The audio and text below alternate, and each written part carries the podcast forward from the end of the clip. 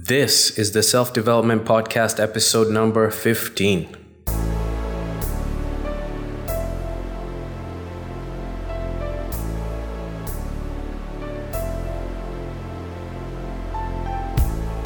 Hey there, welcome to the podcast all about personal growth, pursuing goals, and becoming a better version of yourself. I'm your host, Leon Oscar Kidando, and in today's episode, I'm going to be talking about five habits to develop this coming year.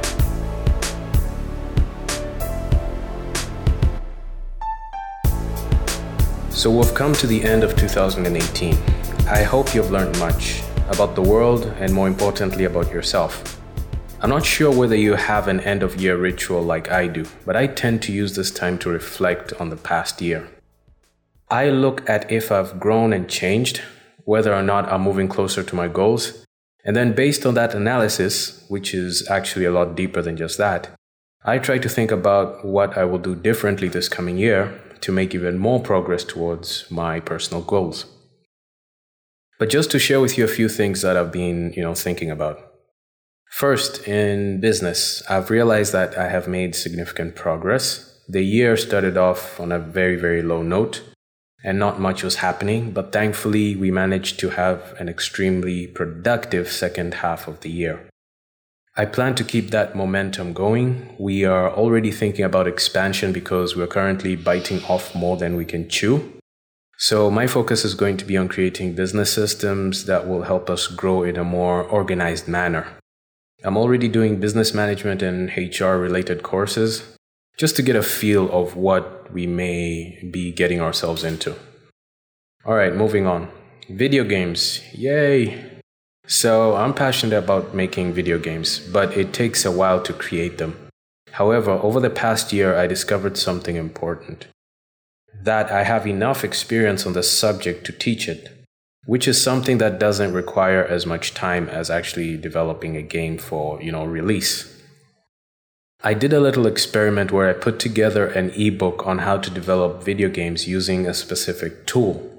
I put a $5 price tag on it and just uploaded it to a gaming community site. Without much marketing, I was able to sell more than one copy. Yeah, not a hundred, not a thousand, but more than one. I think it's about 20 or 30 people in total that have bought the book up to now. And, and what's interesting is that from time to time, I still get a notification that someone new has purchased the book. And you know what's funny is that I published that particular title during the worst time ever to publish it because the developers of the tool announced that they would discontinue support of the particular version of that tool. Now, to me, this experiment was a success. I've done tutorials in the past, so I am no stranger to making, uh, you know, my courses or tutorials focus on what's important. And I was once a beginner in making video games, so I know the exact need that exists in the market when it comes to game development. So, this coming year, I'm definitely going to put more focus on providing training courses, especially for video, uh, especially on video, since that's the medium a lot of people are consuming courses these days. So, that's my little passive income target there. Okay, moving on the self development blog and podcast. It took me a while to find my voice, which just means that it took me a while to figure out what exactly I wanted to do with the self development movement. I'm really passionate about this, and a lot of what I've put out there has been well received. It's been like four or five years now, and I'm ready to take things to the next level. I'm thinking about coming up with products and doing some coaching and mentoring, especially for young kids. Personally, I feel like we live in a time in our country where not too much focus is being given to the mind development of young kids who are getting out of college and are trying to figure out what to do with their lives. Thankfully, my business partner is on board with this idea, and we can probably find a way to combine this self development gig that I have with empowering the youth in the IT programming space. So that's not completely fleshed out, but I plan to take some time off to really plan that out. Then, of course, there's my personal well being and personal relationships. I won't go into that, but it is something that I work on constantly. One thing I will say is that I'm going to work on being present in the moment a lot more. Like everyone else, I sometimes get sidetracked by thinking about the past and worrying about the future. And I don't really need that. So I will probably find ways to meditate or something. So that was a sneak peek into my process. I don't know if you have a similar process, but I encourage you to develop something like it. It really helps put things in perspective. And Greg McKeown said it best it ensures that you're living by design and not by default. Don't just start the year without some sort of a plan. So, I want to suggest five habits that you could adopt this coming year. And I know how hard it is to get started on new habits if you're completely new to them. So, the ones I'm suggesting here are ones that are somewhat simple, but can have a very big impact on your life moving forward if you stick to them. Number one, follow people that like to talk about their processes. Now, this is about social media. Depending on the industry you're in, you can gain a lot by following people who document their business processes or how they go about doing what they do. Like if you're a music producer, you would gain a lot from following someone like Curtiss King, especially if you're a hip hop head. He produced the song Tree of Life by Ab-Soul, which is a great track in my opinion.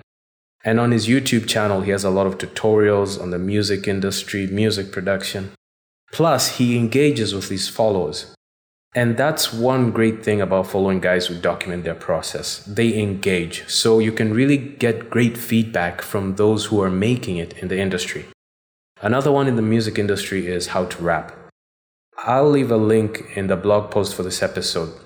But this guy breaks down rap styles and he has gathered a pretty decent following based on his ideas. People respect the work he puts into teaching others how to rap. So, yeah, follow people in your industry that break down the processes uh, for their followers. Number two, learn at least one new skill. So, pick a skill and decide to spend the next 12 months learning it. It can be absolutely anything. 12 months is enough time to get a good grip on some new skill. So pick something and begin learning it. You want to cultivate this habit of learning. It's a priceless habit to have and one that you will need throughout your entire life. So practice every year by learning something new. A couple of suggestions could be, you know, graphic design, programming, blogging, podcasting, making electronic music, cooking, anything really and try to take your time. There is no end of semester examination. And don't tell yourself that you can't learn a particular skill because you never majored in that skill back in college. Remember, we don't make excuses here, only progress. Number three, apply that new skill on something that will bring more value to your life. Now, you can skip this, but I recommend you challenge yourself to apply what you learn. I don't believe that you will become a master at something in less than a year, but you can make significant progress. What this challenge is about is pushing out concepts early, not waiting until you've become a 90 year old master of web design. But you want to integrate what you're doing to the real world. I mean, you never know if this could be something you ultimately want to specialize in. I'm just saying that you don't need to wait until you're perfect to begin. And doing this will definitely help you develop important and core entrepreneurial or entrepreneurship skills. I don't know which one is best fitted for that. Even if you don't want to end up becoming an entrepreneur, you can definitely benefit from having these habits. Number four, network with people that are in business for themselves. Again, if you don't want to get into business right now, that's fine. But it's still important that you get to understand that life. And the best way to do this is obviously to immerse yourself into that life. Get to know the people that run small businesses. You can't imagine how people who are not in small businesses are so disconnected from those that are. And I especially see this in younger people who are thinking about getting into business. They don't understand the drive, passion, commitment, sacrifice, work, in the same way that business owners do. They see, like, they live in completely two different worlds. Now, business owners vary, and you want to pay attention to the ones that seem to be serious and more focused. There is a world and a perspective you could be missing out on understanding if you don't do this. And I know that it kind of sounds like I'm being biased and I'm leaning towards one side, and it's true, I am. But Chalene Johnson said it best. Self development ultimately leads to business development, and I'm beginning to see that such a reality is inescapable. I'll probably do a podcast on it.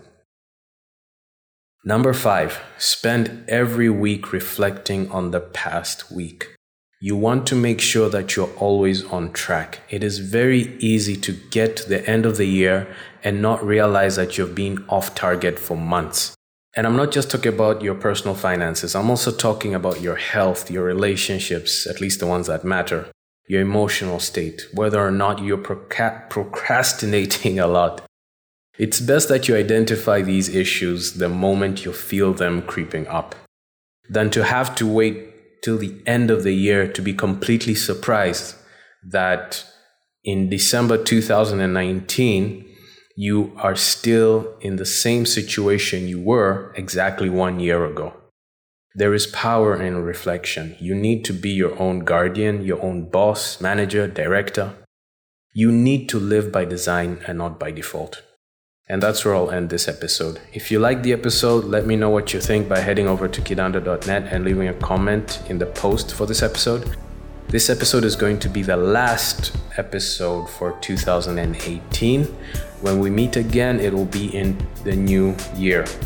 Thank you for a wonderful year of support and engagement. I always appreciate you taking your time to spend it with me on the Self Development Podcast. 15 episodes strong, baby, and we're just getting warmed up. Hope you had a wonderful Christmas, and here's to an awesome new year. Oh, and remember, Always make progress, not excuses. See you.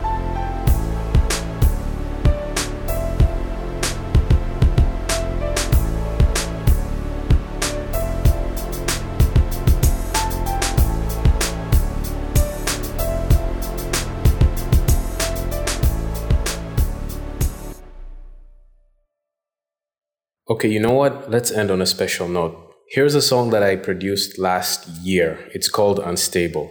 Enjoy.